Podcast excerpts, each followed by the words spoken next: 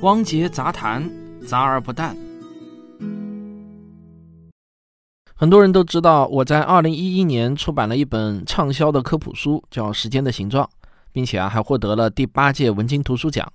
那一直到今天呢，依然有大量的读者给我来信，表达他们对这本书的喜爱，真是承蒙各位读者的厚爱啊！我也因为这本书走上了职业科普作家的道路。不过这几年对这本书关注的专业人士越来越多，他们善意地指出了书中的不少瑕疵，尤其是来自中国台湾的著名科幻作家叶礼华博士，他是加州大学伯克利分校的理论物理博士，精通相对论中的数学原理。在他的提醒之下，再加上我自己的在学习，现在呢，我对于书中存在的一些问题啊，是越来越看不下去了。那我决定从今天开始啊，连续做几期给时间的形状打补丁的节目。毕竟纠错也是科学精神中很重要的一部分。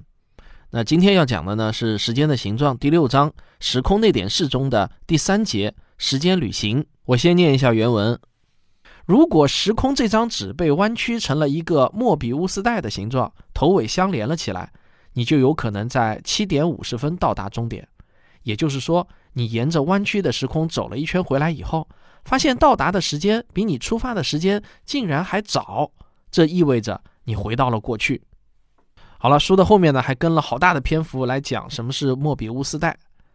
现在我知道了这一段啊是自己的强行嫁接，实际上时间旅行和莫比乌斯带半毛钱关系都没有，这是我当年被一些其他的科普书给误导了。后来呢？随着对广义相对论以及虫洞理论的了解深入，我开始渐渐明白啊，我用莫比乌斯带的形状来比喻类时闭合曲线的说法是不对的，也是没有任何依据的。有很多科普书和科幻影视剧在这一点上呢，也都犯了与我相同的错误。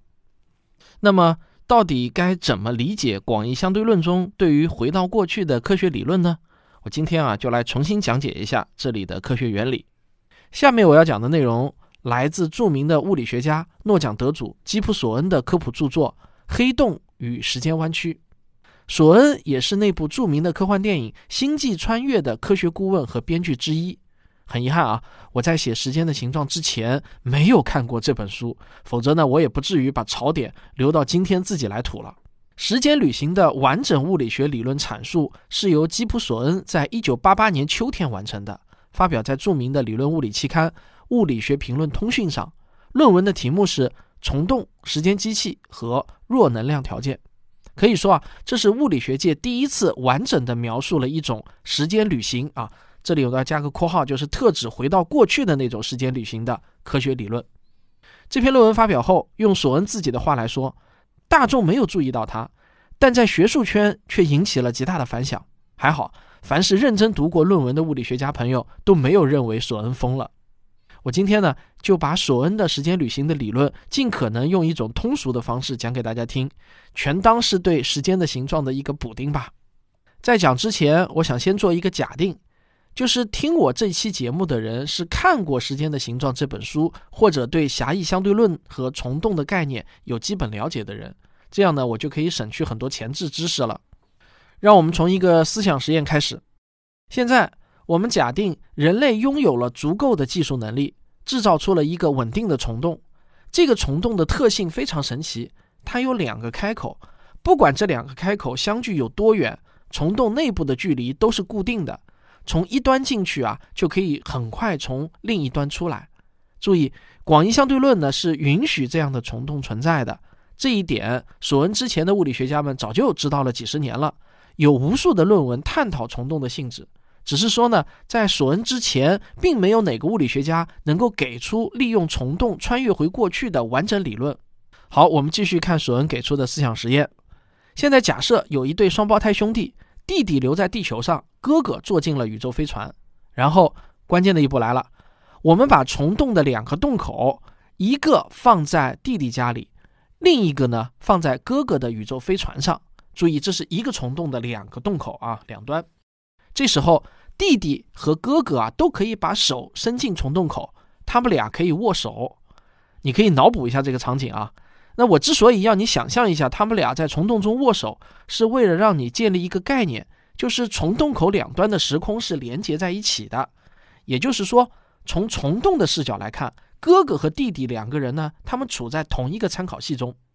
假如哥哥通过虫洞口爬过去，因为他们始终处在同一个参考系中，所以哥哥和弟弟依然会处在同一个时刻。反之呢是亦然的。好了，现在啊，我们让哥哥的宇宙飞船起飞。为了加强你对虫洞性质的印象，我们让弟弟和哥哥的手一直握着不放。从哥哥的视角来看，自己以接近光速绕地球飞行了十二个小时，停下来；但是从弟弟的视角来看啊。哥哥却以接近光速飞行了十年才停下来。在这个思想实验中，弟弟显然比较倒霉，他需要一直啊在手上套着虫洞，日复一日、年复一年的生活十年，才终于等到飞船回来的一天。这时候呢，舱门打开了，老了十岁的弟弟与年轻的哥哥再次见面。这时候啊，神奇的一件事情发生了。从虫洞的视角来看，弟弟和哥哥始终处在同一个参考系中。他们所处的时刻应该是始终相同的。这时候，弟弟如果从哥哥飞船上的那个虫洞口张望，就能看见十年前的自己。这个时候，如果弟弟爬进哥哥的那个虫洞口，从另一头钻出来，那么他将回到十年前，遇见年轻的自己。我们还可以设想一下，假如十年前弟弟在等了十二个小时之后，就从自己的洞口爬进去，从另一头出来。他将瞬间前往十年后，遇到十年后的自己。在这个思想实验中啊，握手只是为了让你加深对于虫洞口两端处在一个参考系的印象。实际上呢，他们俩也完全可以用一根绳子牵着，或者什么相连的东西也没有，这都不影响这个思想实验的成立。以上呢，就是用一个思想实验来通俗的表述基普索恩设计的时间机器的原理。在上述思想实验中的那架时间机器具有下面两个重要的特点：第一，它只能允许从未来穿越回虫洞制造出来的那一天，不可能穿越回更早的时间了；第二，它只能以十年为单位来回穿越，无法穿越回中间的时间点。那这个十年啊，只不过是我们上述思想实验的初始假设啊，并不是说非要十年而不能一年或者一百年。好，我不知道你是否听懂了啊。我相信啊，如果你仔细琢磨这个思想实验的话，多半呢会跟我一样，越琢磨啊脑子越混乱，忽而想通，忽而呢会想不通，好多事情都觉得非常的怪异。那如果是这样，你不用奇怪，因为大多数人，哪怕是物理学家，也都会有这种感觉。实际上，基普索恩自己也是琢磨了三年才完全想明白。因为早在论文发表的三年前，也就是一九八五年，他就已经有了这个想法。起因啊，是他的老朋友卡尔萨根写了一篇科幻小说《接触》，啊，这篇小说大名鼎鼎啊，我以前讲过。里面呢有一段时间旅行的情节。索恩在阅读了小说之后，他觉得卡尔萨根用黑洞让主角做时间旅行，在科学原理上是站不住脚的。他觉得用虫洞或许可以。在这之后的三年中，索恩就从来没有停止过计算，直到他觉得自己的时间机器理论从一个疯狂的想象，成为了一个可以自洽的、有严格数学形式的科学理论，他才小心翼翼地投给了《物理学评论通讯》杂志。经过了同行的匿名评审，杂志接受了论文，最终在一九八八年的秋天发表。论文发表之后呢，就在学术圈子里面引起了很多的反响。索恩说，那段时间来自同行的信件是一封一封的飞来，有提问题的，有挑战他的。首当其冲的一个问题就是著名的祖父悖论问题怎么解决？假如一个人回到过去，杀死了年轻的自己，那怎么还能有未来的自己回到过去呢？那不是产生逻辑矛盾了吗？索恩认为啊，祖父悖论问题实际上是另外一个问题，也就是一个人是否具备自由意志的问题。作为一个人，我们是否有决定自己命运的能力？回到过去后，我们是否还能支配自己的意志，做出和过去的自己不同的选择呢？在这个问题上，索恩和他的学生纠结了很久。他们认为这个问题，即便是没有时间机器，也是一个可以令物理学家们手足无措的问题，因为它又牵扯出了一个叫宇宙决定论的问题啊，显然啊是暂时无解的。因此呢，索恩的决定是在论文中完全回避祖父悖论。坚持不在论文中讨论人类穿越虫洞的事情，他们只谈一种简单的非生命的时间旅行，例如电磁波的时间旅行。讲到这里，我还要插句题外话，在我的科幻小说《哪》中，我也是为了回避祖父悖论问题，刻意回避了任何实体的穿越，我也只设想了信息在时空中的穿越。那这就会让小说在科学层面显得比较过硬。但是啊，谁知道好景不长，有一位物理学教授，他设计了一个思想实验，在这个实验中不需要生命的参与，但依然会产生祖父悖论。当索恩收到这封来信的时候啊，我相信他的内心是有些崩溃的，就如同当年波尔第一次听爱因斯坦说 EPR 实验的感受呢，说不定是差不多的。那那位物理学教授的思想实验啊，说起来简单，但真的呢也是很巧妙。这位教授说。假如有一个台球穿过虫洞口 A 进入，然后从虫洞口 B 飞出，穿越回了一定时间，恰好击中了正在飞向虫洞口 A 的台球。简单来说，就是一个台球把过去的自己给击飞了。那又如何能有自己穿越虫洞回到过去呢？在这个思想实验中啊，完全不需要自由意志的参与，就是纯粹的物理学推演。这个问题把索恩他们难住了。这里我要说明一点。这位教授，他不仅仅是描述了这个思想实验的过程，还在假设索恩的时间机器理论成立的前提下，给出了严格的数学推导。那这就叫以彼之道还施彼身。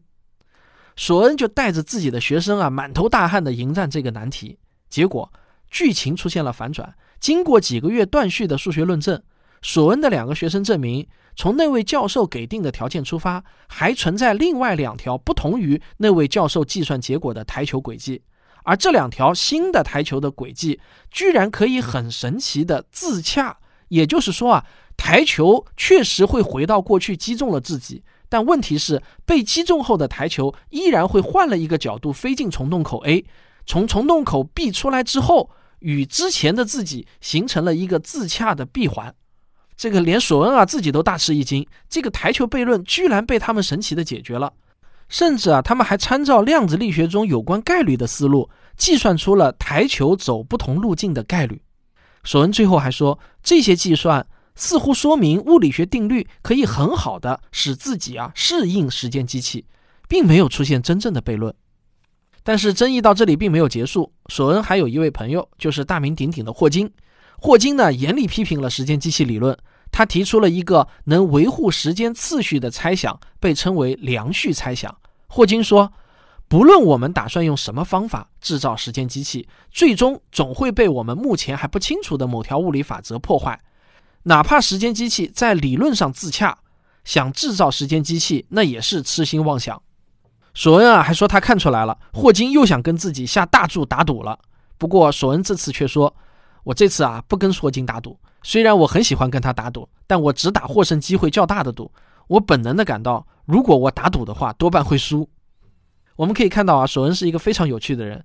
他的时间机器理论到目前为止，除了他避而不谈的祖父悖论问题，似乎呢还没有遭到致命的打击。那么，索恩的时间机器到底有没有可能制造出来呢？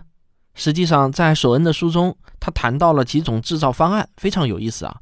那我下期杂谈就继续给大家讲解，一边讲解啊，我一边继续给时间的形状打补丁。好，这就是本期的节目，咱们啊下期再见。